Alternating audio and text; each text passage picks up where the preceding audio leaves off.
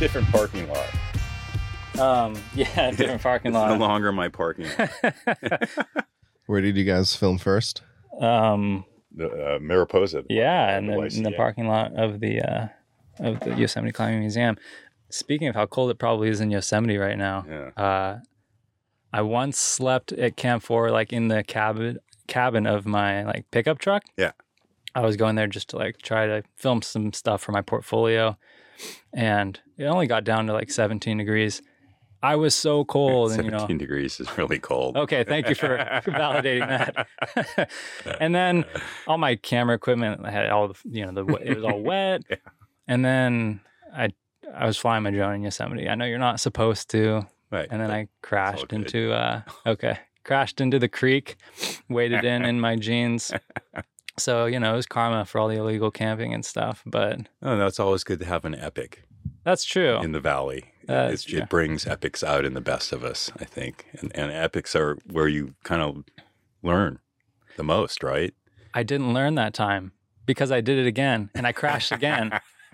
Here's the thing: we were at Tenaya Lake. I'm filming. Uh, I'm getting a shot over uh, the road there. My Yeah. buddies are driving their car with a big crash pad on it. Yeah. I'm like, this would be an epic shot. I'm gonna fly the drone over the car, out over the lake. Right. What are the odds that a ranger's gonna come around the corner? And so when you're looking at a drone, the drone like um, you're flying it left, you're facing it. You go left, it goes left. Right, it goes right. And they were coming towards me, so the drone is coming towards me. So the controls are opposite Right. and a ranger came around the bend toward us. so I'm like, I got to get this drone out of here. I'm going to fly it out over the lake. So I go hard right out of the lake. It went hard left Mm, into a tree. mm. And of course, the ranger saw it. and uh, she was really cool. And she was like, you know, typically I would give you a warning, but since you crashed it, it makes me feel like this is a matter of public safety. So I have to give you a ticket. Oh. And I was bummed. And I was like, well, at least I got the shot. And she's like, I'll stop traffic. You can get the drone out of the tree. No. And she gave me a ticket. It was like 290 bucks. And, it, you know, it sucked, but it was flying a drone. That was it, you know? Yeah. And so she gave me the chance to like go to court and ask what they could do. And they're like, do 40 hours of community service and we'll wipe it away. Hmm. So I did that and I still have the shot. So, I mean, now I've learned my lesson. Maybe. We'll see. Yeah. Well, I might know someone who want, wants to buy a little footage of Yosemite from the air. So I got tons of it. Yeah, but, uh, perfect. hey, Dean. Hey. This is the first time I can say this, but welcome back to Nick's Vancast. Thanks for joining again. Thank you. How have you been? Good. Um, been kind of. I think when when when, you- where, when were you there? Was it July or August? It was mid September. September. Okay. So, like a little over two months ago. Yeah, so my living situation's changed. I'm no longer at the museum. Uh, and I'm recently found a place like yesterday, really, uh, in Yosemite West. So I'm going to be doing a caretaking gig up there. Might or might not continue working with the museum, might or might not do a lot of things. but um, kind of feeling more like I want to do my own thing Yeah. whatever that might be. Haven't decided yet. Maybe another calendar, selling T-shirts, jackets, stuff by the side of the road. Yeah, just Like I said, you're an entrepreneur. You're always doing something. well, yeah, You're staying busy and you're always creating something. Which is create. awesome. yeah. And, and I've been feeling really creative, but then I've been moving around a lot. You just got back from uh, Joshua Tree, Mhm. right? Yeah. What were you doing out there? I was I went down there um, to hang out with a friend and some other friends over Thanksgiving. And maybe make some photos, but it didn't make any photographs. I really haven't made any photographs for a while. I've made some images, but really in the last six months, I haven't done anything really creative per se, besides like like maybe I'll print photographs or I'll mount photographs or put them on the wall or take them off the wall or you know something like that. Uh, but nothing really new. A couple things with this friend of mine who I met in mid July. Um, but otherwise, and a couple things from Mariposa Museum. But otherwise, kind of like now I have to. I was waiting for my my housing situation to get figured out. Now it has been figured out. And now I'm back in the valley, so I'm I'm guessing, You're back home. yeah, that I'll be making some images soon. Beautiful. Did you do any climbing out there in Joshua Tree? Um, just a little bit, a Yeah. little bit of bouldering. You know, I still have never been out there. Oh, really? I, I need to make every time I'm gonna go, something happens and I don't make it. it's an amazing place. Very different than any, anywhere else. Why is that? Uh, just the Joshua trees themselves are really trippy, but the light, the fact that you are in a desert, uh, the rocks, the shape of the rocks, they're all kind of wind eroded and very soft. It's also where I did my first calendar. It's also where I, I kind of learned how to rope climb. Ooh, It was nice. Josh Tree. The first place I actually went actual rope climbing was there. First place I actually got high. First place I took acid. First place I took mushrooms. First place I took, you know, peyote. That sort of thing. Yeah.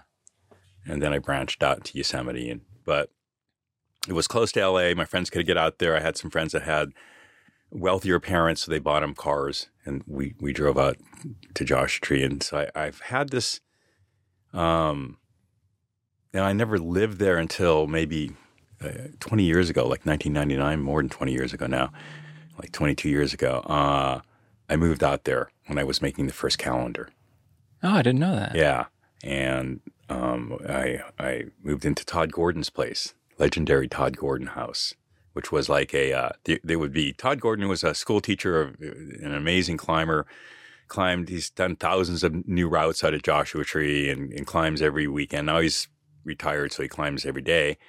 Um, he it was his house, and then he would just uh, there would be three. I think there was three bedrooms, two bedrooms to it. So there was my bedroom, and then somebody else would have this other bedroom, and Tucker Tech, a legend, would have sort of this living room, TV room. He would sleep on the floor in there, and then Todd would just tell anyone that he would meet, go there, hang out there, and then he would go to his girlfriend's. So he was never there because his girlfriend didn't really like all these dirty climbers. So we kind of ran this house like a frat house. And I mean, just everybody at one point or another was in, in at the Gordon Ranch. And uh, a little story was Todd was in Germany climbing on his summer break because he's a school teacher. And he ran into some German climbers and they asked him where he was from. And he goes, I'm from Joshua Tree. And this German goes, Oh, no, I was there this winter and I stay at the uh, the Gordon Ranch with all these people, Bullwinkle and so many people. And uh, Todd goes, Yeah, that's my house. I'm Todd Gordon. And he goes, What? He goes, Yeah, that's my house. I'm that Gordon Ranch. I'm Todd Gordon. And he looks, No, I never see you there. so it That's was- my house. that, that's that's my house. Um, and then when he got married, he kind of closed that place down, which would have been 2002, 2001, I think, 2002. Um, but I made my first calendar out there. We had a lot of a lot of fun times out there, and then I sort of drifted back into this whole Yosemite orbit where I've been in the last 20 plus years before a break of five or 10 years and 15 years before that. So I have a lot of history with that place. And to have that house, it's nice. Yeah. Great memories, I'm sure. Uh, yeah, I mean, memories of, I used to hang out with Dano and those guys at the house like 20 years ago. I haven't been there since, but just to have a place in Yosemite Mm. National Park, now I'm like no longer an outcast. Yeah. I no longer have to use trickery, deception to continue living there. Yeah. right? And and after a certain amount of time, it gets to you. It's like you learn how to become invisible, but then you really are invisible. And so, Mhm. and my life has kind of changed because of a lot of different things, and people coming into it, people leaving it, more people coming into it. So, um, it was weighing on me. You know, Yeah. it's not like I want to go legit. It's just like I just don't want to have to look over my shoulder. Mm. Interesting. Yeah. As an artist, I feel like there comes mind. a time. Uh, what? Which I don't mind. Yeah. As an artist, there comes a time when you do have to put something out because otherwise people, you know, lose track of what you're up to. I don't know. I, it, when I think about it- something like that, I think about social media. And for a long time, I wasn't on Instagram. But it's like as a filmmaker, that's how people are connecting. You got to use the tools that people are using. hmm Otherwise, yeah, there are people that are going to make those careers happen for themselves. Whereas you can make all the cool stuff you want, but no one's going to see it in a way. Yeah, there. Well, there is that part, but I, you know, actually, I've taken a break. I think the last time I posted something was in September, only because I found that, um, you know, I had this breakup that happened in in June, and we had a lot of mutual friends and so on and so forth.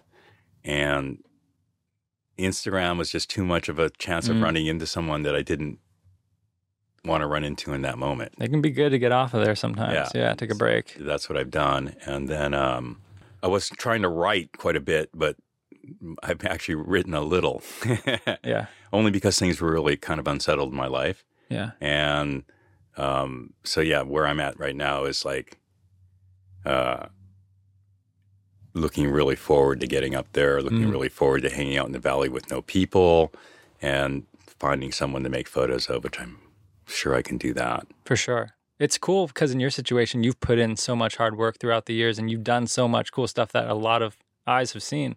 So when you do decide to just do something that you're passionate about, or you make a photograph that you really love, and you put it out there, people know your name and they're gonna see it. Right. So it's just about the time that you want to do it, and That's and your audience exactly is it. waiting. yeah, they're they are. Yeah. I, and I know that. Sorry, everyone. But, but that's good. You're aware of that. Yeah, I I am aware of it. I'm aware of what I, I produce and kind of like hibernating a bit to, to try to see where things end up and, and, and when I actually do start working a little bit here. Um, definitely think I'm going to make a Stone Nudes calendar for 2023, I guess is what it's. So it'll be out next year sometime. Mhm. Pretty certain I'm going to do that.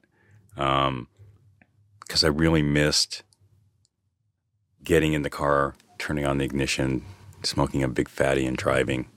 It's all that the whole process. It's Yeah, not just looking through the yeah. viewfinder and clicking. Not even. Yeah. It's the whole experience. The whole experience and the reason that you want to go there. It's like you're not going there to make a photograph, you're going there to fall in love. Mm. Possibility that you're going to meet your soulmate on the very next time you make photographs. You're a poet, that's for sure. Yeah. Um, ever since we spoke last September, I've Yeah. been thinking about like art and photos in such a different way. Yeah. Not just the physical thing that you see, but like the story behind it. exactly. When I made your photograph next to your van, I was looking through the the viewfinder of the point and shoot Yashica T3 Super, and Yeah. I was like, I took an extra moment, and I saw the sun coming through the trees, and I felt it before I just said, I'm gonna I'm gonna just click. hmm Now I'm like, where am I? What was this experience like having you on this like new podcast? And I thought of all that.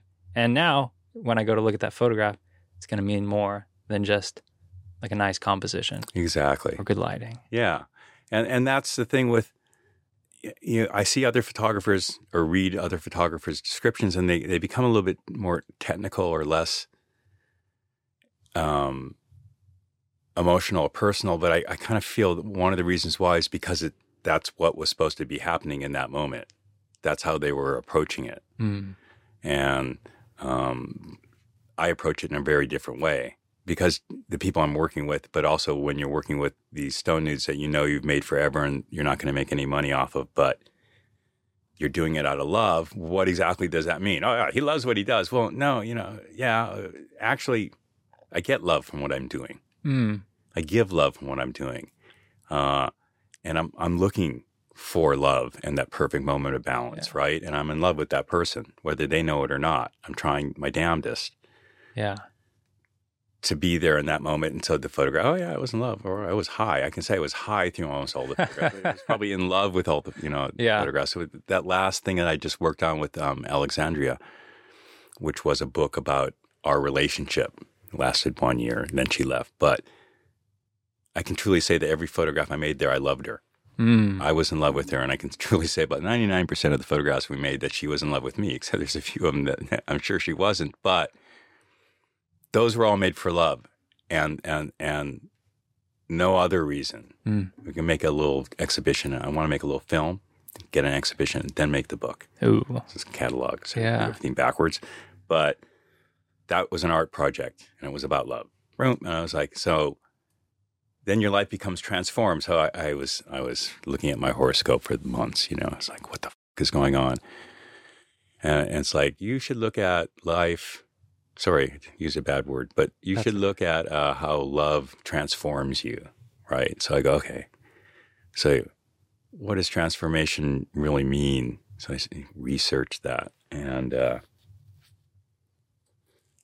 I'm like, oh, it's it's uh, once you're transformed into something else, you can't go back to what you were. Hmm. That's like the easiest because you have life experiences that you learn things, you see things through different Yeah. lens. Then But I'm like, well, yeah, but I already knew that because I went back to Yosemite after X amount of time, right? I go, well, I kind of knew that. I mean, like nothing's, it's everything is the same, but nothing is at all the same. Nothing has changed, but everything's different.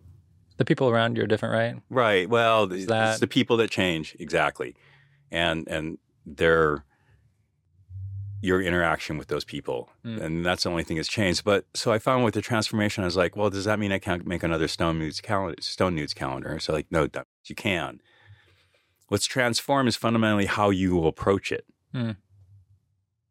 What exactly are you looking for? Because I was looking for one person, one muse, for twenty plus years, and I found her now she's gone. Well, why are you going to do this? What are you looking for? So that's kind of where I am when I think, oh, I want to make this other calendar. But I'm like, well, why, do you, why are you doing this? What are you What are you looking for now? Are you still looking for that muse? Are you going to be looking for love, or are you done with that? You find the purpose. The purpose is going to be different. The the product to the outside world, it's Mhm. going to have maybe the same title, but the purpose behind it and what you set out to do is is different, and the journey will be different. But so I you haven't so. found that purpose yet. Is what you're saying. Yeah, I mean that was the reason why I stopped it. Mm. I you know, stopped doing it. Didn't I can't say finish now because I'm considering it. Uh, I was thinking with this one, I have a friend, Katrina DaCosta, and she's a really good photographer. She has my my six by seven film camera, and she's made a bunch of stone nudes. I was going to take six of her things and six of my things, and then the next calendar, if she comes up with twelve, she can have the calendar. Um, that was one idea, and I still might do that. And I kind of already have those six things, unfortunately. So I don't have to get in the car and start driving and going someplace and making some photos. Yeah. It's like keep dropping dropping back to that whole thing. Like the purpose of me picking up this camera was to find this muse. I found this muse. Mm. She's And- no longer with me. Right. And now, and it's like, and now what? And then Now what? But Yeah. life is such a beautiful and dynamic thing, and it's like you can find a new purpose and do the same thing that you love to do with just a different purpose behind it. I think that's a, a really good possibility. Or or I can, and that was the other part. I go, oh, I don't want, I don't, I don't make photos anymore. I'll, I'll write. Yeah. but writing requires a certain amount of discipline and a structure behind it to to actually use that discipline hmm whereas photography making photos i already have that structure really built right and i know what the discipline really is getting in the car turning on the ignition and driving Yeah. everything will work itself out once you get to the location and there's the girl Yeah. right? With writing, it was like that's a whole different structure that I really need to do where you have to really discipline yourself. And I talk to all these writers, I'm like, so like, you know, when do you write? Well, I write in the morning. Oh, I don't start before 10 or, you know, have coffee, I listen to music or write, you know, have a, you know, a couple cigarettes. I go, well, what about, you know, can I smoke dope? And they're all like, no. I go, I can't smoke dope before I start writing. No. I smoke it afterwards. Well, why? Because then you won't write. And I was like, ah, that's kind of bull, you know? It- but they were actually right, Mm. I think. So I got to really figure that part out because I like to get up in the morning, drink coffee, and smoke dope. That's your part of your process. yeah. And then I think about, you know, if I'm going to make a photograph, then Yeah. I'm ready for it, right? I'm no longer nervous. Well, what I love is that regardless of what the passion or the drive is behind Yeah. the next project that you're going to do and all the amazing things that you've done and continue to do and will do, when you look at somebody else's art and when you look at another photographer's art, Mhm. you're let's say you do a lot of photographs and you look at another photographer's work. Mm-hmm. If you did, if you didn't know that photographer, can you look at their photograph and say they were doing that out of mm, true passion for what they were doing? Can you tell by looking at a photograph if someone was really into it or if they were just clicking? Yeah. How? Um, you know, really, honestly, by the, the the whole image itself and the composition and the moment and how much attention they did or didn't pay to some details, um, and whether it was, you know, you can see when somebody's going and finding a movement and going back and finding that movement over and over again. You can see that, and that sort of makes things a little bit less authentic or realistic. What you can, but you're looking for the little imperfections in the photograph. That's what's going to make up something that's um, kind of made out of passion Okay. Because it's the imperfections that make up perfection. Mm-hmm. Whereas something that's made as to sell or in a really commercial thing, all the imperfections are gone. Mm-hmm. They're, they're weeded out because those are distractions Mm. in a sense. And there's professional photographers. They always, when they try to, if you go to school, which I did until they kicked me out, but um, the one thing they always mention is center of interest. The photograph has to have a center of interest. Mm-hmm. And so, you know, as a student, you start taking that really interest, And you actually do start putting the center of interest right in the center, right? You didn't learn the rule of thirds yet. yeah, but I mean, and you know, you you, can can still move tweak it, rules. but uh, even if you move it off to one side or the other, you really know what what they're, you know, Yeah. it comes across. This is what you're supposed to see, Right. right? And this is what you're not supposed to see. Mm-hmm. Um, and so you will feel that, like when I say in the composition, you know, they're not going to use a heavily negative composition where there's all this stuff out there that's not doing anything to sell what's in the photograph, right? Mm-hmm. Um, the light's going to be really good. Mm. The pose is going to be just too good, like it was done a few times to get it right. Mm. Um, and then everything else, the styling and everything else to go with it. There's a photographer actually that I recently discovered who I was like, their process is so fascinating to me. hmm And uh, it was Platon. Hmm. You know who he is, right? Yeah, yeah. And he he was featured in a show on Netflix called Abstract, and Mhm. he was talking about just ever so slightly changing the way that someone's head is positioned, where you catch a little bit more light, and Mhm. and he was really connecting with his, the the subject across from him, Right, and being able to just it was almost like a painter how they Mhm. move their paintbrush right. is what he was doing. It was amazing. Actually, we have, I have a video I want to show you Okay. related to this. Uh, and before we do that, I wanted to introduce somebody who's going to be pulling up videos today, James Connolly, over there in the driver's seat. What's up, James? Hello, how's it going? James Connolly uh, and I went to high school together, and he is the perfect person to be on this show today because he is more entrenched in the climbing world Ah. than I am. So we're both big fans of yours, Dean. Uh, James, tell us about yourself. Uh, yeah.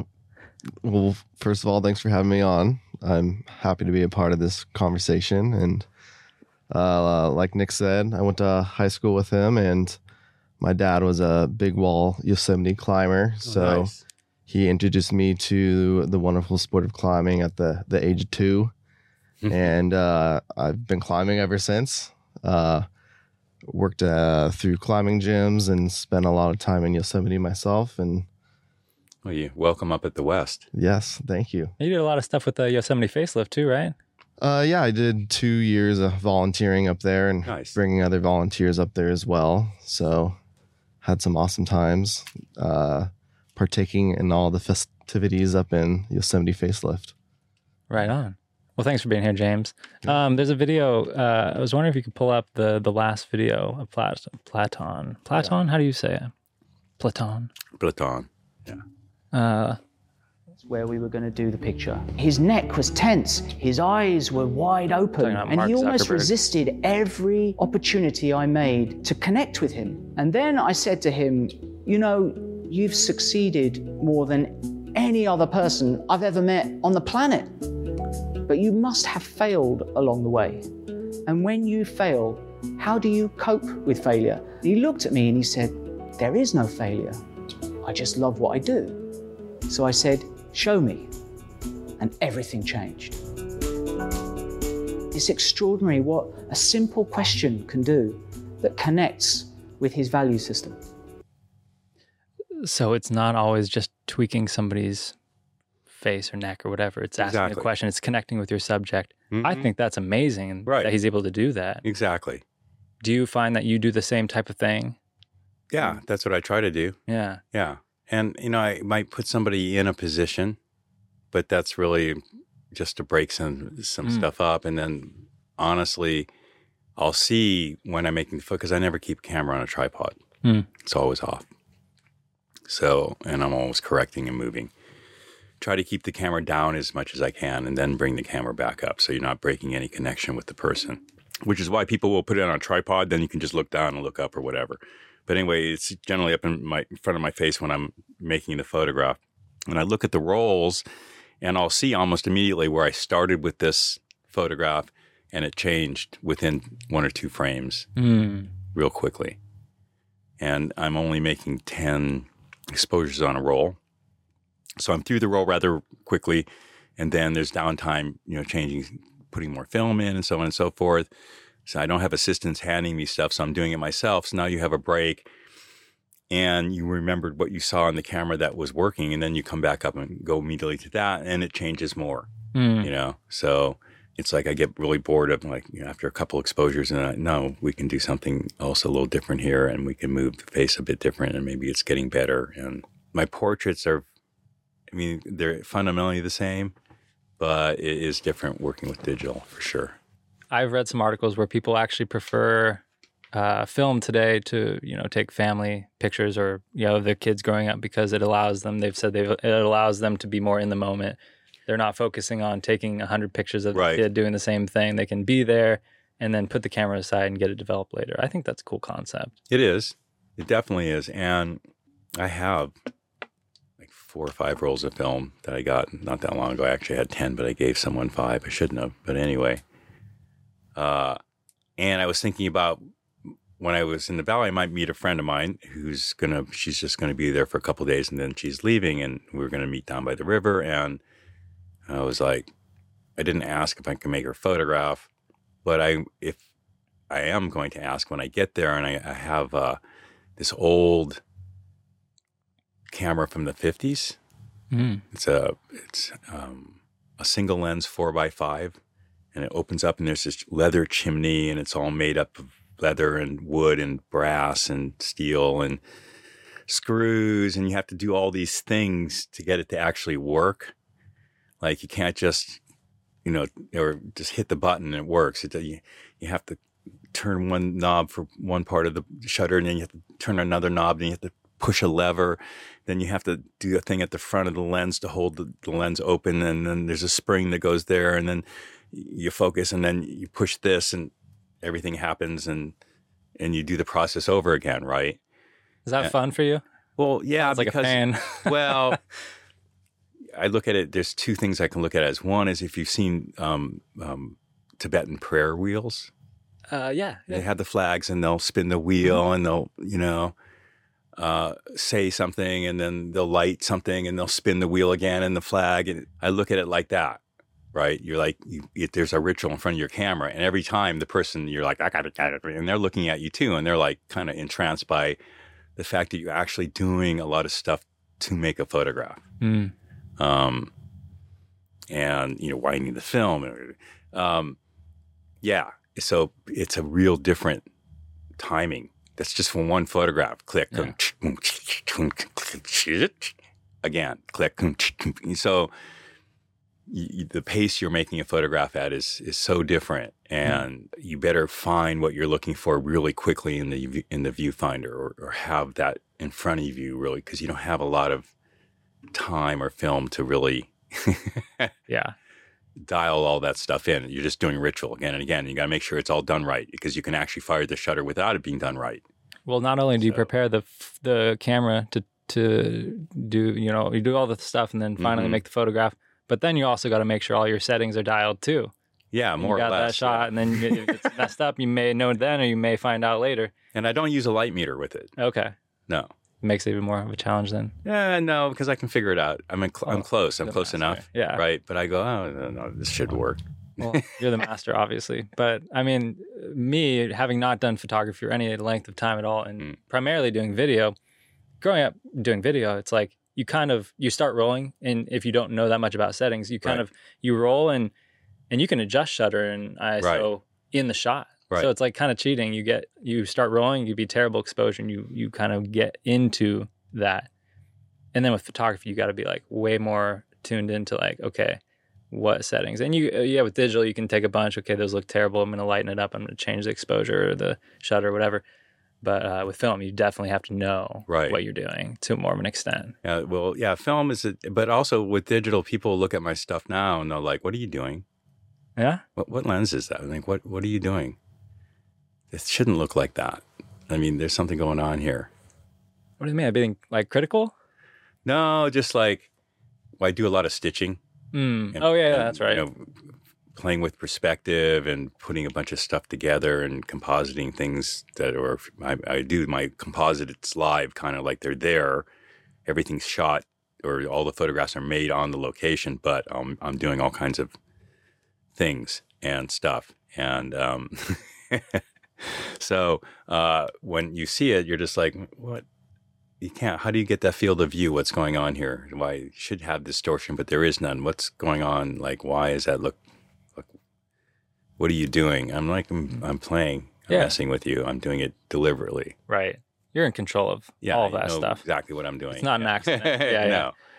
I'm Yeah. so stoked that we're talking about photography, and this is perfect because we have some of your photos. Ah, ah, that, yes. And now we have this screen, Mhm. which uh, we might be able to pull up. It was funny too because I was you were like text me some. I'm like I'm texting you all these nude photos, right? He's all like, no, I don't think that they're going to allow nudity on Spotify. I'm like, oh, run into this problem before, but yeah.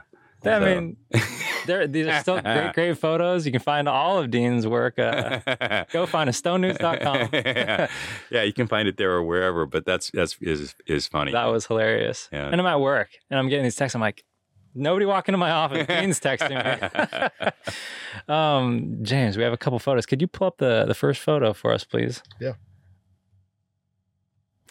Wonderful photo. I saw this on your Instagram actually recently, right? Yeah, in black, and, black white. and white. That's the last photo I posted. So this is my friend Kristen, and uh, she showed up.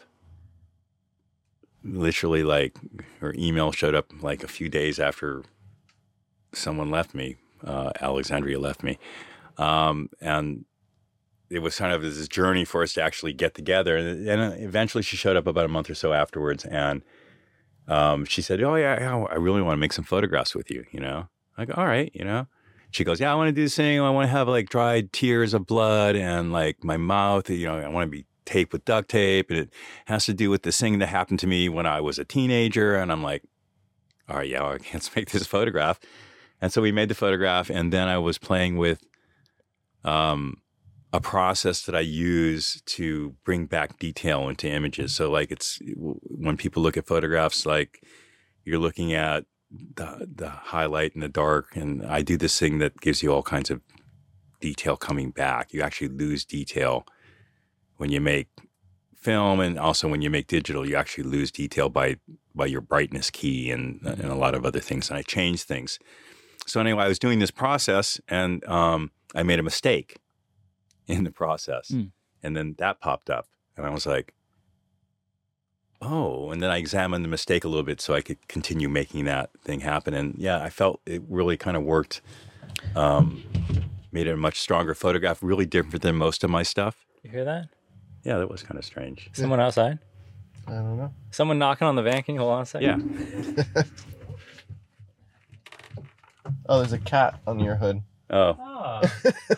you think we could get the cat to come in here? I don't know. Ah. Oh well. I'm gonna bring my shoes inside so nobody steals my shoes. Yeah.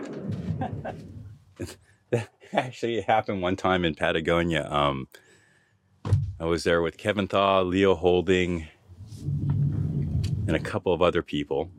And we were leaving, we had left Patagonia. We were in this place, Chalten, and we were going to go to the airport, not Chalten. We left Patagonia. We were in Calafate at a, at a, a hotel, and, and we were going to get um, a bus to the airport, whatever, the next day.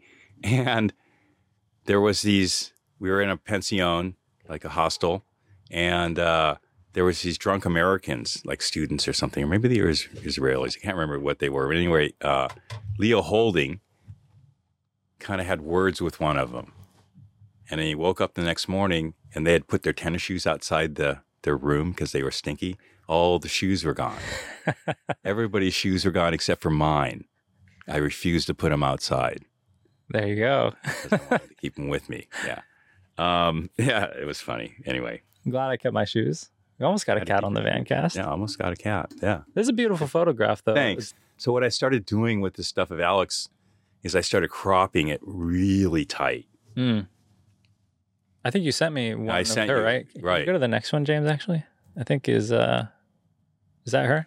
Yeah, that's her. So that's not the tight crop, obviously. That photograph was actually the last photograph we made when she came to take her stuff Hmm. after she called and said, I'm gone.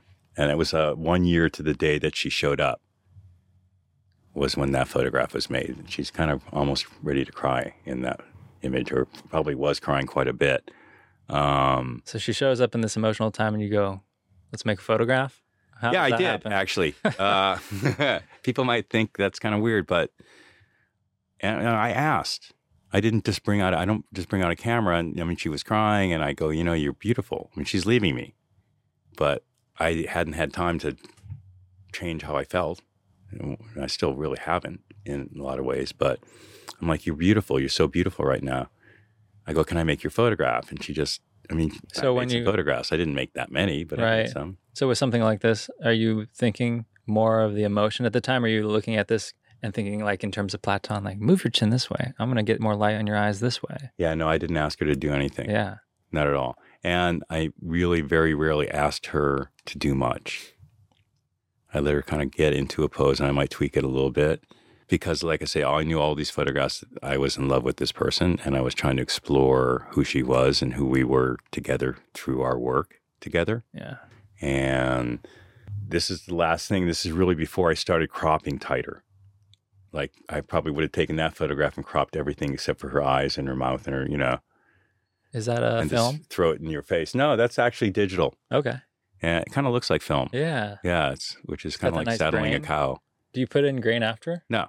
I uh I run at a very high ISO all the Mm, time. Really? Yeah, For black and white or color? for too? everything.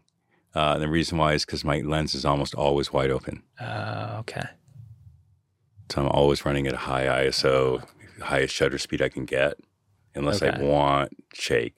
And but in this case, I just ran it up, and uh, yeah, yeah. People are like some people like rain, some people don't like rain. I I don't care. If if it serves me that I need to have grain in that moment, I'll run it up to fifty four thousand if I have to. Really? Sure, People aren't teaching that in college. That's for sure. I know. What can this camera? What's this camera capable of before you get grain? Um, the the next photo, actually, I think, uh, James, can you pull up the next photo? Mhm. Um, I, with this, I feel like tons of grain, Oh yeah, amazing shot, giant teddy bears. This isn't this isn't the same. No, not the same person at all. Her, her name is Julie. So, and honestly, this photograph was made maybe two days before she passed away. When was this? It would have been 1988. It would have been April 4th. So this is a friend of yours. She was my lover. She passed away in our bed. Choked to death on her own vomit. I was too high and out of it to understand or wake up. But that was kind of the end of New York for me. Yeah. That's heavy, man. yeah. How, well, I mean, we were working on this book about her, uh, and that was where the first time I tried that that whole book, and it didn't really work out as it could have. So the image itself, you know, I made that with a old camera from the fifties. It was a six by nine, really weird size negative, one and a two and a quarter by two and five eighths, whatever. Uh, and that's plus X film, no tri X film, and it's pushed four four stops, Mm. right? And even then, I couldn't get anything out of it until I actually scanning technology came around, Oh, and then I was able to pull that up. wow. So it, it was a long time later. Yeah, what had happened was after she'd passed, I uh, went back to my studio and took all the photographs and all the negatives and started cutting them up, destroying them. The guy who was renting space in my studio showed up, stopped me, basically told me that I was done there. I had to leave. so that's pretty much what I did. 2015, I came back to New York with, uh, I'd done this book with Patagonia Yosemite in the 50s, and they were going to put me on this book tour. But, you know, the book came in at so over budget that they, they, they booked me two or three engagements. One was in Santa Monica with John Long and, and Jim Bridwell was great. The other was in San Francisco, and, and Glenn Denny showed up, who was my mentor. And that was great. And and the third one was in New York and I hadn't been back since I had left all those years. And going back and having a book, you know, that was that was it meant something to me, right? And so I'm at this Patagonia store, and there's a lot of people showed up. And so I give this talk, and at the end, you know, pe- people I'm signing their books because they're selling the books there. And this guy comes up there to me and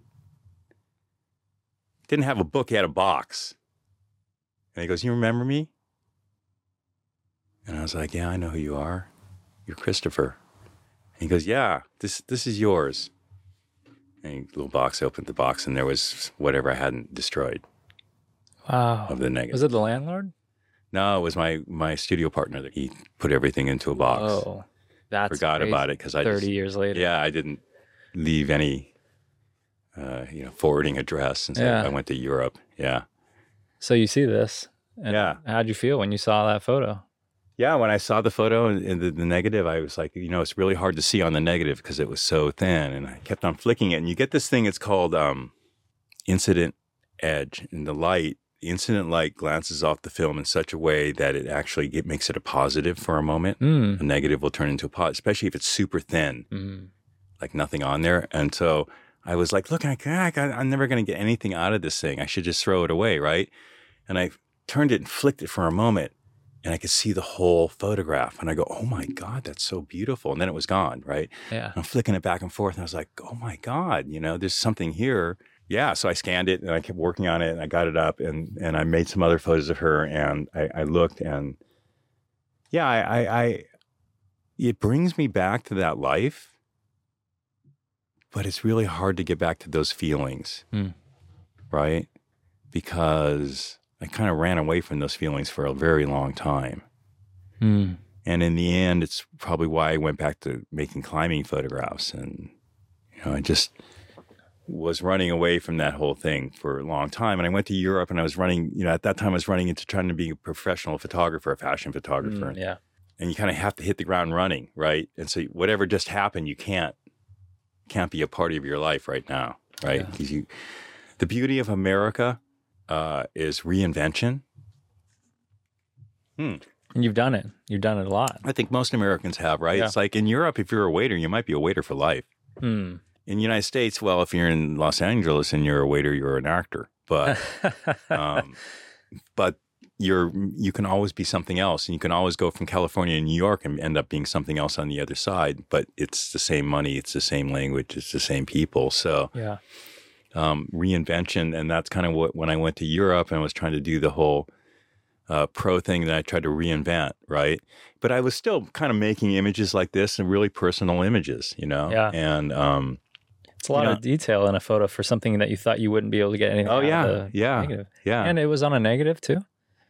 And it It's all there. lasted all that time too, because that can fade after a while. yes, right? it could, and it probably did to some That's extent. amazing. Then. And uh, yeah, well, it, that took like a few years actually of scanning. yeah. Let's put it that way. wow. Wow. Like as scanners got a little bit better and I got better at scanning and Mm. stuff, I would come back to it and keep scanning it and then make prints and prints and prints and come back and make prints and prints until I finally was kind of satisfied with technically what it looked like.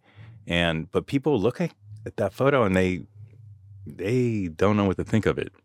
I mean, it's it's a beautiful photo, and Mhm. and and the thing that's cool about that whole process of thirty years later, seeing it again, scanning, scanning, scanning.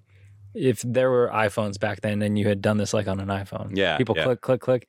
They don't look at one hundredth of a photos that No. they've taken. They mean less to them. Exactly. They look back and they I mean, do or don't. yeah. It doesn't matter. This I, is. I kept working on that photo because it it does mean something to me. That Yeah. moment meant something to me. Mhm. That person, and to me, that encapsulates her. Like she was kind of manic. They would call it bipolar now, Mhm.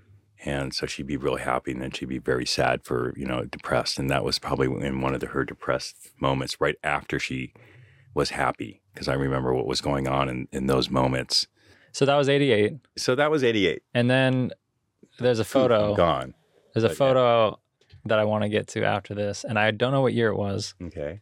James, can we see the next photo? James, you're doing a great job, by the way. Yeah, James is like he's on it. Thank you. Actually, actually, James, if know? you pull up the the next photo for us, please.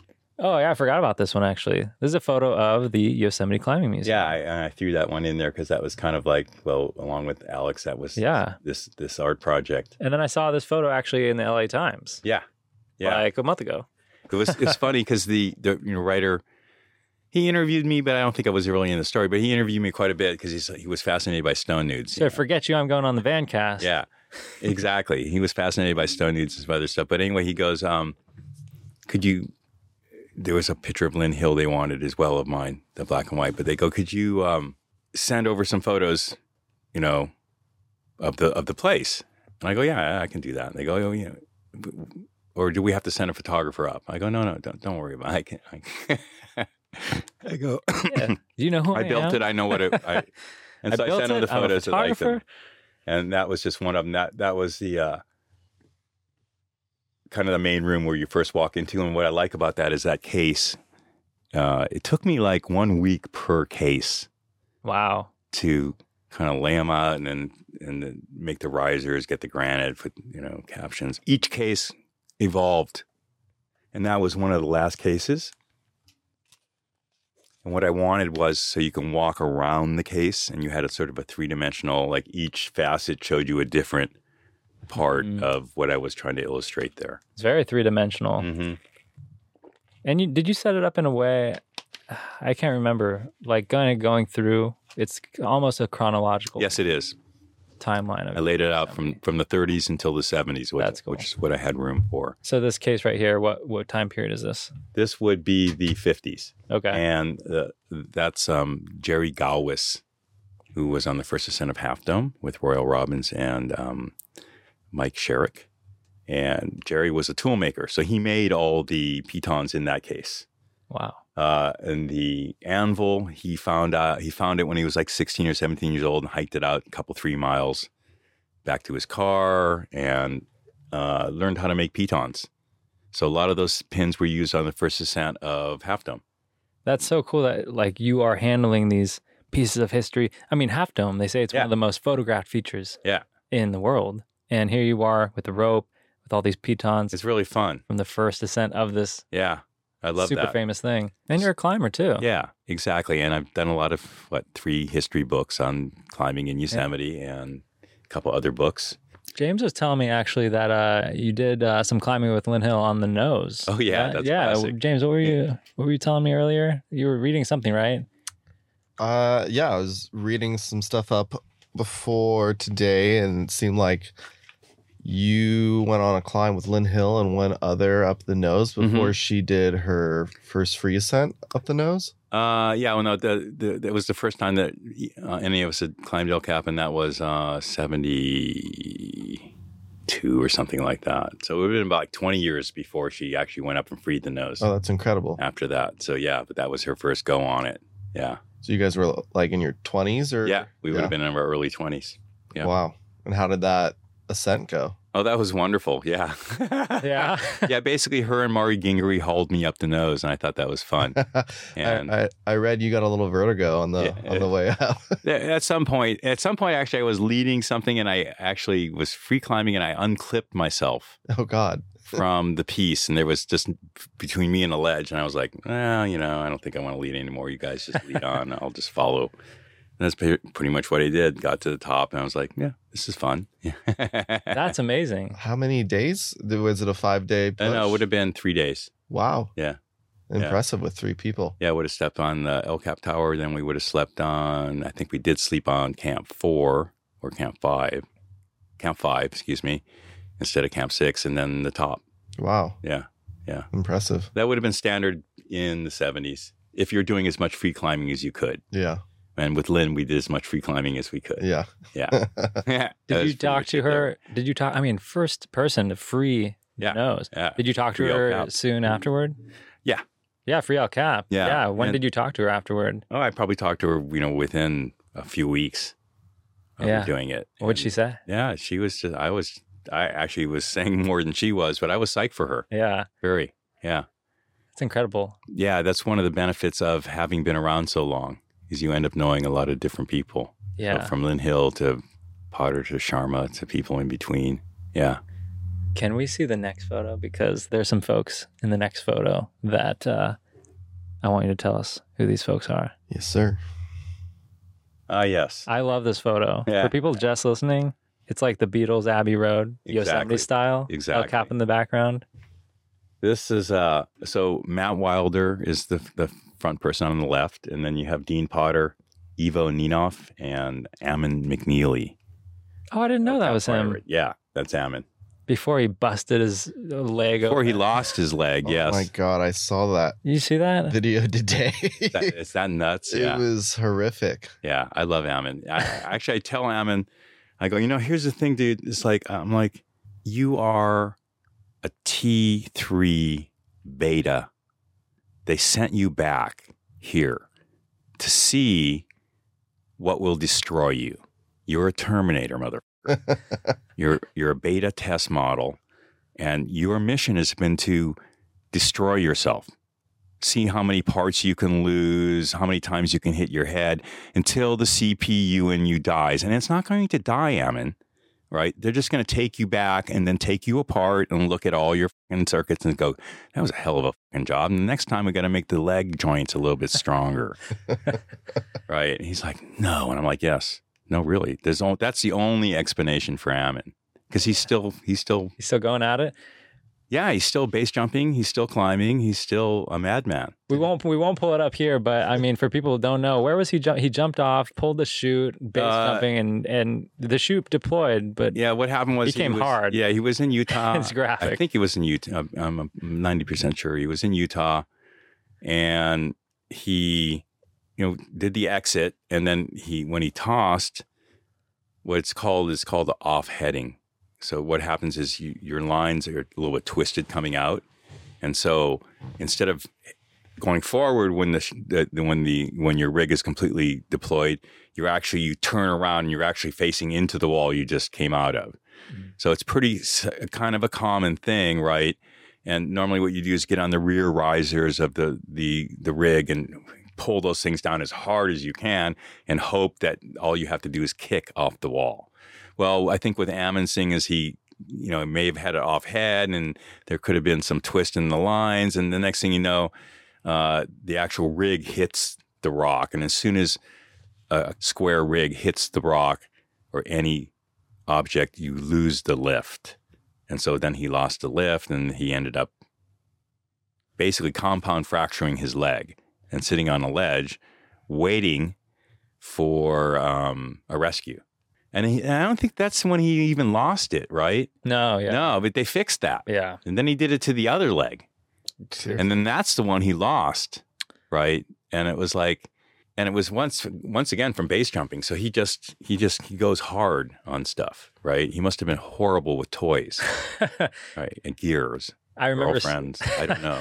I remember watching that video for the first time. I read it maybe in a forum or something, and uh, I was like, I got to see this video. It's like, are you uh, 18 years old, old to see this video?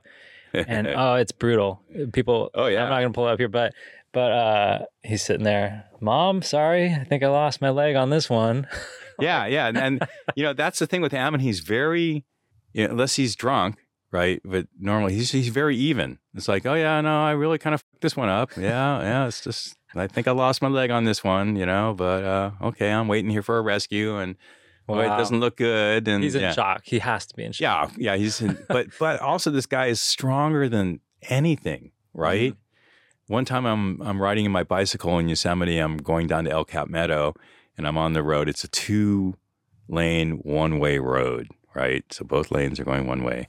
I'm in the left lane because I don't like being in the right lane because the tourists will run you over. So I'm in the left lane. And this guy comes up behind me in a pickup truck, and he's like honking to get around, you know. And I'm like, it's right lane. He can't can't just go around or whatever. So I like just absentmindedly flipped him off. I didn't even look, you know. It's like, uh, next thing you know, the guy's right next to him. He's like, "What motherfucker?" And I look in there, and there's these two big rednecks. They're going to beat the hell out of me. I'm like, Jesus. So I'm cranking on my bike. I'm really close to El Cap Bridge, right?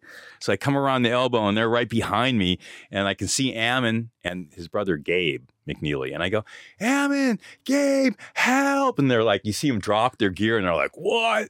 and they come running toward me. I go, these guys, and the guys came up, and they they're they're at the the elbow, you can either turn right, left where I'm going, or right and get the hell out of there. And you see Ammon running up toward them, and they just peeled off to the right.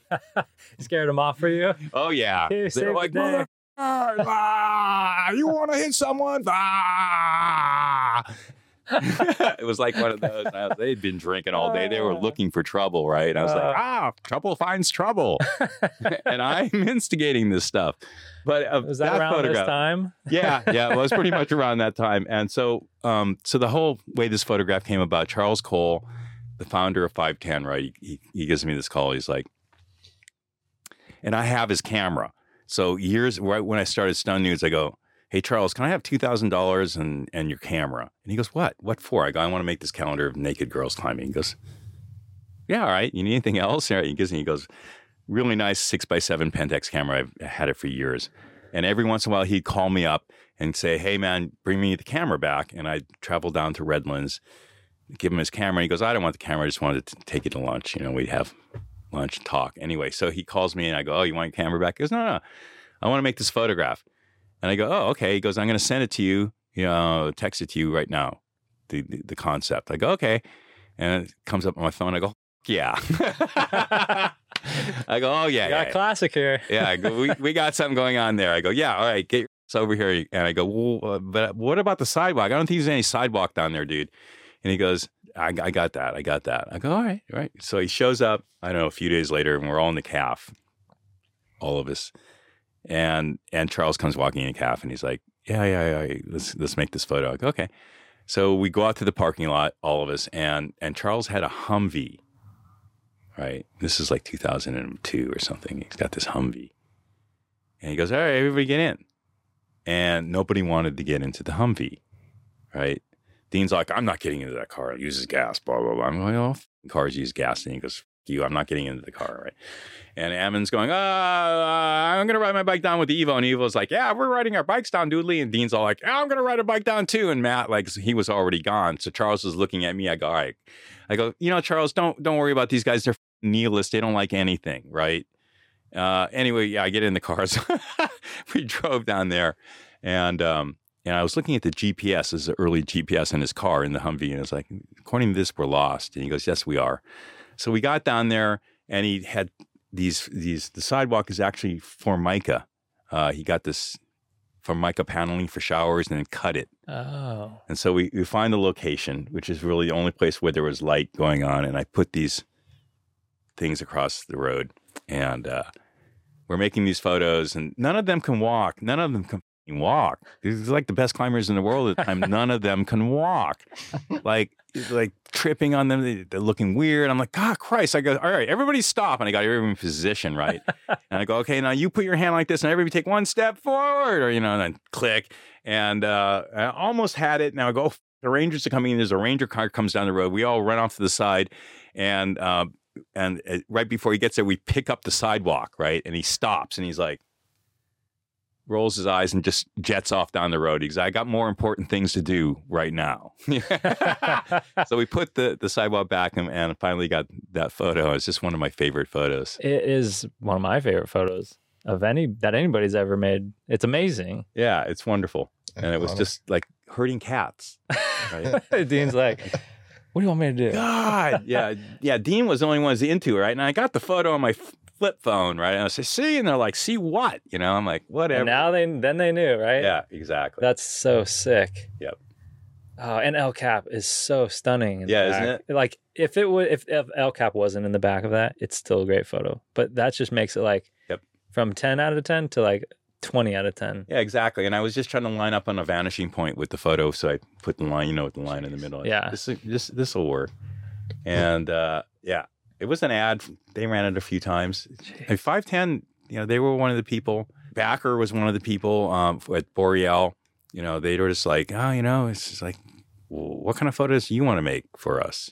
Because everybody's making climbing photos of climbing shoes. It made sense. Like, oh, I don't want to make climbing photos, Mhm. climbing shoes. We make other photos. Yeah. And so I did a bunch of other stuff for them that was different and met, a, you know, some neat people and did just started to experiment. And that was when I realized that what made me different than everyone else was that I was different than everyone else. And so just go with that, Yeah. right? It's like, oh, you're, you're weird. Yeah. Enough people tell you that, right? You start to believe them. Why do you stare so much? I'm a photographer. Oh. All right. I go, I'm high. I'm not looking at you. I'm looking through you. Nothing to me. Guess what, everybody? We have to take a quick, quick break. We are changing batteries because that's what happens when you do a podcast in a van.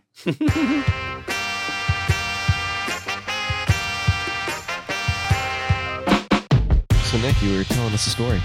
Well, welcome back, everybody. Uh, no, yeah, during the uh, during our battery break, battery rest stop break, um, wouldn't that be sweet if the van was driving while we were recording? Uh, that would be kind of Things would probably slide around. That'd be cool, though. but I was saying, uh, no, James and I grew up down the street from each other. Uh, and James, you were having a birthday party one day. I don't know how old we were, but um, anyway, I'd ridden my bike to James's house, and my dad was like, "Oh, I'm going to ride my bike." So um, at the end of the party, I'll, I'll come and ride home with you. And so we ride. We're getting close to home. We're probably like a quarter mile from the house on this flat paved road. Um, and I was like, Dad, last straightaway, we're gonna race. We're gonna race home. And it's like dark. It's Hmm. really dark. Nearly, and it's not pitch black, but it's very dark. I don't know what I was doing, but you know, you're sprinting on your bike and your your handlebars are going side to side. Yeah. And uh, I clipped his bike. Oh. oh. I clipped him hard. It's not going to be good. and his his handlebars went sideways. He went down so hard.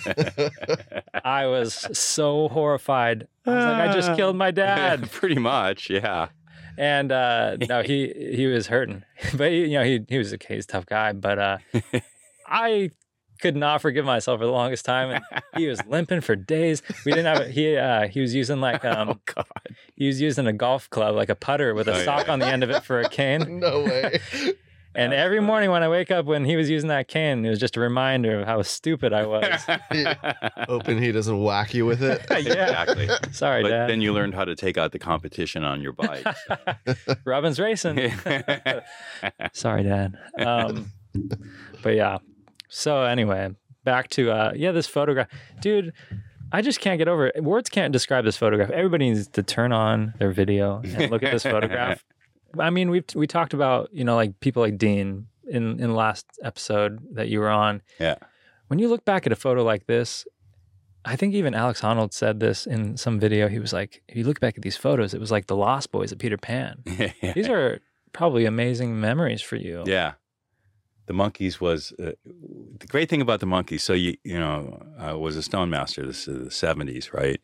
Remembering means that everything is done, Mm. Right? So I can remember the stone masters, and a lot of people from that era do, and they thought it was fun. But when you were doing it, when I was there, when I was living it, I was so young. It was just life, right? Yeah. it, it, it didn't have any more import than anything else. I made these photos of my friends. But with the monkeys, now I'm 40 something, hmm right? And now they, uh, now I know something is special about these people, right? And about this life. And so I'm making my photos, but, but now I'm really enjoying things in a much different way than I did the first time around. And so when I made that kind of photo, uh, I jump at the opportunity to make those kind of photographs. Even, I mean, you make, uh, Charles was cheap. He gave me 500 bucks for the photo, but that's not the point. The point was you had an opportunity to make an iconic image and work with your friends. Mhm. And the first time around, it was simply just making these photographs with your friends. The second time around, you had I had more of an idea because people had loved the Stone Master stuff in retrospect, right? When when I first brought that stuff out, when I was first making it, no, none of the magazines would publish any Stone Master things, you know, and uh, and so even with some of the monkeys, I have tons of people drinking and smoking and stuff like that. They they still probably won't publish a lot of that stuff, but when I was making that stuff and when I was living that whole thing, you know, it was the same thing. You couldn't have a lot of money. You were living really close to the ground. You were illegally camping. You were whatever. It was the same feeling with as the Stone Masters, but there was hindsight. And I go, these photographs, they could be a little bit more important in a way, right?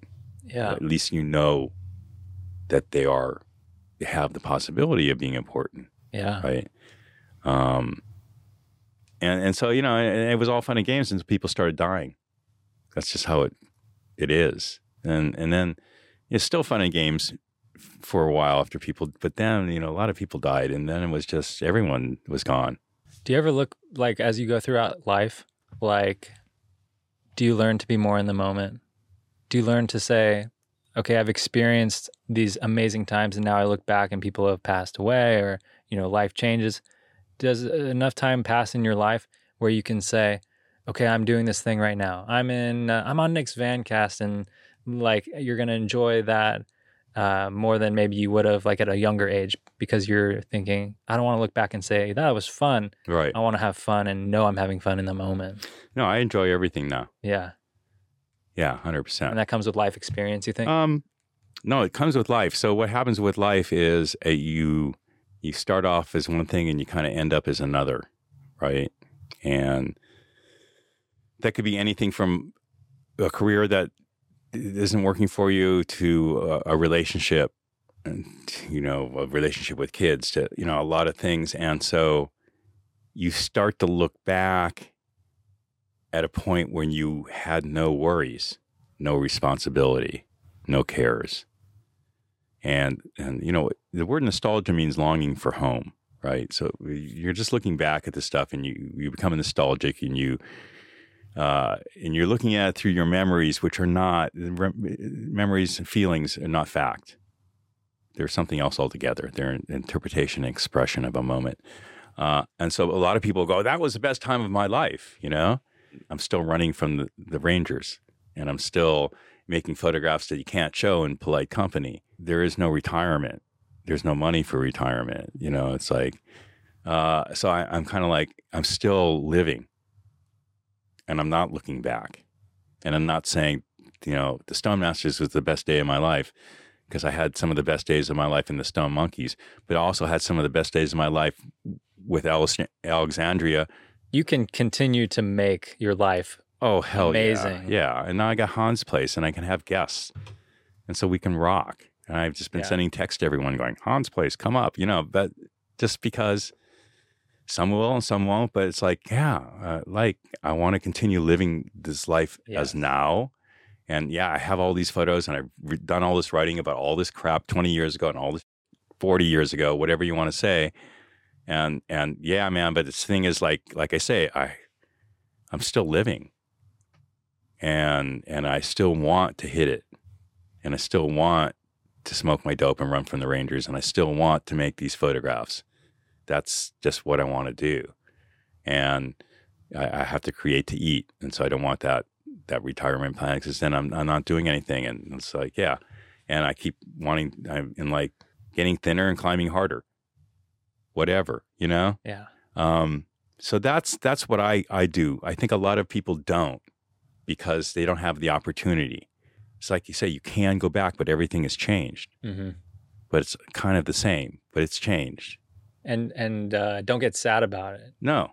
Get motivated to continue to have fun. Right. Because the alternative is just to let your life pass you by and reminisce. Yeah, and reminisce, but have fun. And so that's why when I look at the photos and stuff like that, I kind of, in some ways, sort of, when I actually look at them and, and interior think about them, I do detach from them.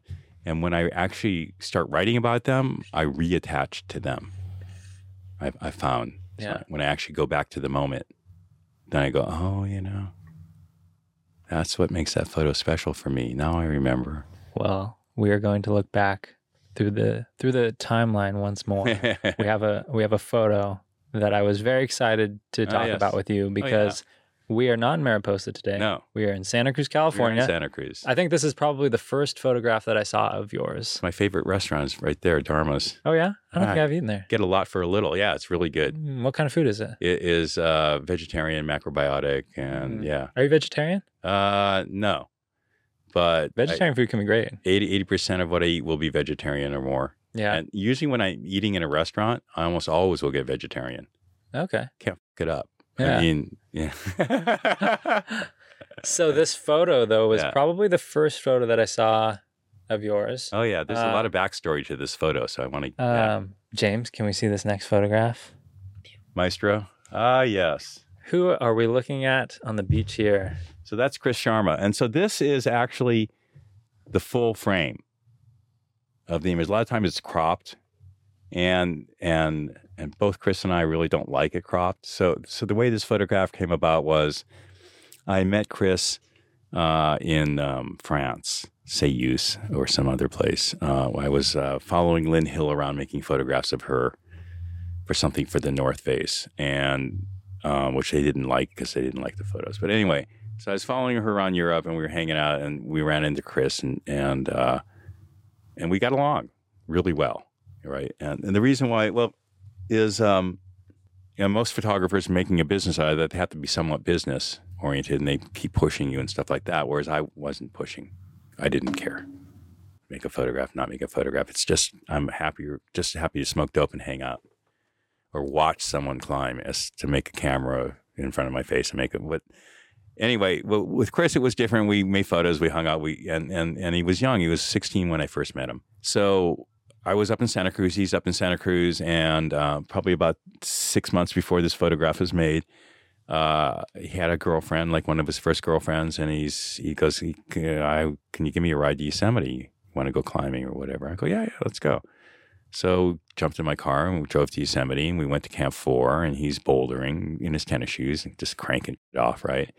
and he goes up to this thing called the Titanic, which is like whatever V1 or V5 or whatever it's called, V8, V7. I don't know what it's V6. Um, and you know that's easy for him, and he's got these tennis shoes on. He goes to the top, and he sort of throws to the top, trying to be all cool. And he hits the top, but he's rotating as he hits the top, and he comes off the top, and he turns and sees his landing and goes for his landing, but he's rotating all the way down. So when his leg, when his feet hit the ground, he twists on his knee, and I heard it pop. I heard this rip, and he immediately goes down to the ground. He's holding his knees like, I'm like, oh my god, he's 17, right? And he had just signed this big contract with Fila, which eventually would go nowhere, but he, yeah, had a lot of money and he had all that potential you knew about. All that potential. Yeah. And everybody, this was him, Chris Sharma. This was the guy, you know? the great American hope or whatever you want to call him. And, and, um, so then he's, there he is holding his knee. And from what I knew about ACLs, and I almost immediately thought that's what it was because the way he was twisting, is I go, oh, you know, I don't know if you can come back from that or not. Obviously, you can. But so, uh, so he's he's on the ground. I'm going, you know, what, are we? He goes, I go, all right, we got to get get you up to the clinic, you know. And SAR Search and Rescue is right. Their their campsite is literally 50 yards away, if that. I go, You want me to go over and get a SAR? He goes, No, please don't do that. I go, All right. What do you want? He goes, Can you carry me? Oh, yeah, get on my back. Get on my back. I carry him to, the car, get him to the clinic. And, uh, and they look, you know, they don't know what's going on. They give him some ibuprofen and tell him to ice it. And so he goes back to Santa Cruz, and the surgeon is all like, Yeah, yeah, you're screwed. You have, you know, ACL and meniscus is kind of screwed up. We can fix you and you'll be fine. And so, uh, yeah, sure enough, they fixed him. And um, I stayed up in Santa Cruz, and what I would do is show up at his house and and uh, take him to the to the beach, uh, carry him on my back, put him in the car, get him out, carry him there, and he would give me his pain meds because he didn't want to take those, and his his mother was helping him um, heal, and he healed up, and um, this was like probably late spring, and he was going to go to a trade show in Germany, and he's going to be over in Europe for a while. He's feeling pretty good and that day we were just sort of bouldering barefoot, and he and he looked at me. He goes, "You know, I don't really know about my knee." You know, I, he goes, "I go, you haven't gone for it yet on there, huh?" He goes, "No, you know, just." He goes, "I know it's healed, right? I don't feel anything." Uh, whatever. Let's get out of here. And he's like, "Yeah, yeah. Let me try this one thing." So he goes into this cave here, right? And it's a really easy problem if you use all the holds. But I could see really quickly that he was rocking back and forth on the first bottom holds, right? I go, oh, he's going to throw a dino. So I get in there, put the wide angle lens on with my big six by seven, and I go, this is so beautiful, you know? And, and he's like going back and forth, and all of a sudden the waves come in and crashes, right? And I had my shoes off, right? But it, it hits my cuffs on my pants. I could feel the sand going out of my toes, and he just goes, ah! And I just went click. Like it just one frame, one shot. We had perfect timing, right? I just go click, and the water is going out. And I didn't think anything of it. And I looked at the thing, you know, I had processed the film or had it processed in its color. And it came out, and it was like there was everything in the photograph that him and I love, right? The shadow of his knee, Mm, yeah. that he's going for it, that the tide is going out now, Wow. and the face above him looking down at him with the sun behind it. Whoa. And then if you look at his right hand, that hold is shaped like a heart. Dude, And it just all, that's amazing. I didn't notice any of that stuff. Wow. yeah, it all came together in one moment. And it was just a sort of a timing thing and an everything. And so that's why I like to see the whole frame, the whole photograph, the whole story, the whole thing behind that was like, that was it. And That any- was the moment. any slight sliver of change of angle or Anything. would have Yeah. made this not Yeah. the way it is. Yeah. And I didn't, I hadn't seen him on those holds, right? He was like almost out of the frame down left, Mm. right? So I didn't know, but I just framed it up. And then, you know, nine times out of 10, you're going to miss that action. But I always noticed with Chris, I'd done this a few other times. I made some other photos of him that got published. Even though there was other photographers there, our timing was always perfect. Mm. Always, always, always perfect. I don't know why that was, but it, like I could just feel when he was going to go and when I needed to hit it. And the problem with action photography is like the, that composition is so right, hmm but it's so easy when someone's doing action for you just to so- sort of twist and go f- forward. You know what I Yeah. mean? You, like you get into that action with you. Yeah. So it was a lot just to keep the frame right where I wanted it Yeah. and let the action happen. So I just saw the frame. I felt him. I heard him go, and I hit that button right when it, it happened. So that photograph, more than a lot of them, was when I started making that. I was like, "Ooh, there's so much to this, and, and no one really knows how much what it means." They go, I mean, it was a cover of uh, Desnivel magazine, and the reason why it was a cover is because Chris goes when we were talking with the the editor. He goes, use this, use this photograph. It means a really lot to us. And the editor's like, well, what does it mean? And we told him the story, and he used it as the cover. Beautiful. Yeah, because it, it meant a lot. That moment, he was fully back. The next day, he's in Europe, killing it. I was going back to Yosemite. We just like split up. He was healed, Yeah. and so that, yeah, that's that's something that uh, all these little moments happen in your life, right? And sometimes you can express them, and sometimes you remember them. Sometimes you don't. Um, but that one, yeah, It's stunning. It's absolutely stunning. Everything's in focus. I mean, high high f stop. yeah. I mean, your son, your son is. You yeah, see it. I had a lot of sun. I probably hit, and that film was probably about 400 okay. ISO. It was a fast film, Just. and I didn't know if I had it or not, and I didn't even see the legs, you know. mm, But when that happened, I go, "Oh man!" And Chris immediately saw that. He goes, "Oh my God, look at the legs, yeah. the knee, you know, and and all that stuff." So, I can't state it enough. and then we have this friendship, yeah. and we've had a really long friendship. I made a lot of kind of really nice photos of him over the years. And it's just all based on the fact that we were hanging, maybe climbing or doing whatever. And I happened to be there.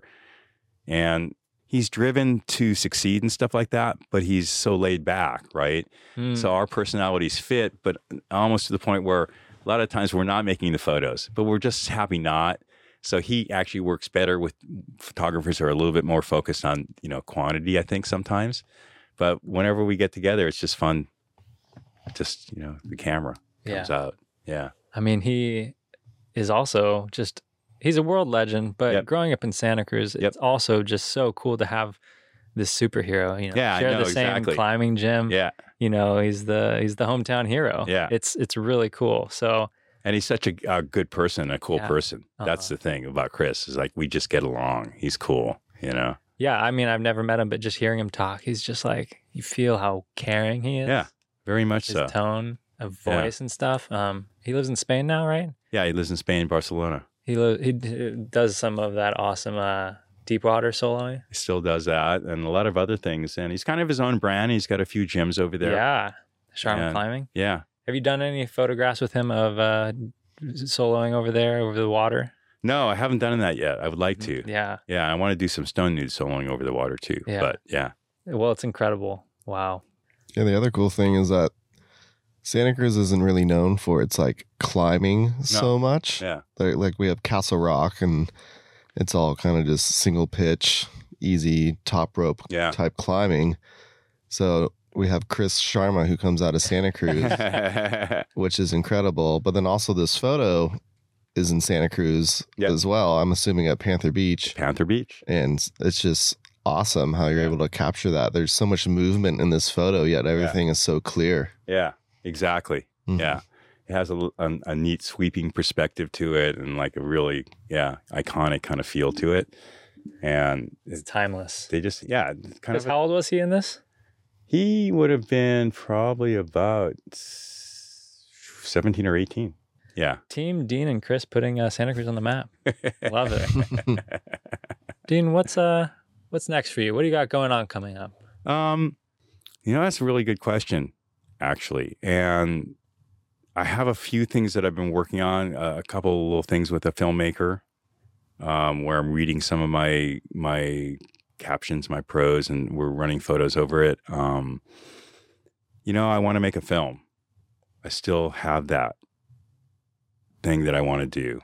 I, I want to make a film about climbing. I want to make it. Uh, it's a climbing fairy tale Yes. and there's all kinds of backstory and stuff to it. But that's kind of one of the things I want to do. Another of the things I want to do is is like that book with Alexandria. Uh, I want to make a short film to allow us to get an exhibition and then a catalog of the exhibition, and that would be the book. So you know, there's a few projects that I've kind of completed one part of them, and I have to move forward with the other part, and it's a matter of, of me really figuring out what it is I want to do there with the house in, in Yosemite, that's a huge weight off of me, and I can I can hole up there and work. Yosemite Climbing Museum, it's kind of really up in the air right now what I'm going to end up doing with them. It's kind of like you start off doing your own thing, and nobody really gives a. Sh- and then you know people buy photos here and there, and then like twenty or thirty years later, twenty years later, it's like everybody's oh this stuff is great, you know, and and yeah, I guess you did your thing. And I go, yeah, I was just doing my thing. I, I kind of want to go back to that and, and figure out what it's going to be. You know, you look at photographers, especially, they get to a certain age, they're going to retire, or their work just isn't the same. hmm It doesn't have the same edge and all that stuff to it. So I look at that in me too. And I'm like, you know, it takes a lot of energy to, you, you know, with me, I can't just make one photo. I'm going to have to make a lifetime more, right? I'm going to mm-hmm. have to make 20, 30, 40. It's going to have to be a big thing. Right. I don't know why, but it, it has to be important that way for me. So, really, what I'm looking forward to doing now is my own thing, but also for the first time in my life, I feel like I have so much experience, right? And so much to offer that whatever it is, it's something that I need to put out there. Yeah. Well, it's so obvious that you have such that that strong compass that and and like you said, it has to be important to you. Right. There's a lot of people that sell out and I love that you are on that that that road of has to be important to me. I'm Right. not going to do what somebody else tells me to do. No, it's not going to work. I don't care if they pay me to do something that I'm totally unhappy with. Right. Now, at this point, I can't. It will take away from anything else I've got to do. Yeah. And I'm not really sure what that is, but it seems like it, it's continuing to create and continuing to use the climbing as my canvas, Yeah. and all those people as my paint. So it's it's still there. Finding this place in the West, finally being legitimate, it will it will show up. Yeah. Well, Dean, it's been a pleasure. Like I said again, for you coming on. Amazing photographer, amazing guy. You know, I consider you a friend now, and oh, for sure. it's just so cool to There's hear. There's plenty of room for the van. We have a big pad. You know, just pull it up there. Uh, hey, yeah, I love it, Just tell them you're going to see me at Hans Florine's house. Yeah. dude. you all you people out there, you're seeing Dean Fidelman at Hans Florine's house in Yosemite West. Just say that at the gate. Get your ass in the valley. You can come over if you want to. Bring food and dope. Wonderful, Dean. Always a pleasure. Like I said, you're welcome on the Vancast anytime, and uh, Definitely. and we'll just hang out too. Cool. So, Yeah. all right, cool. Talk to you soon. Yep. Feel like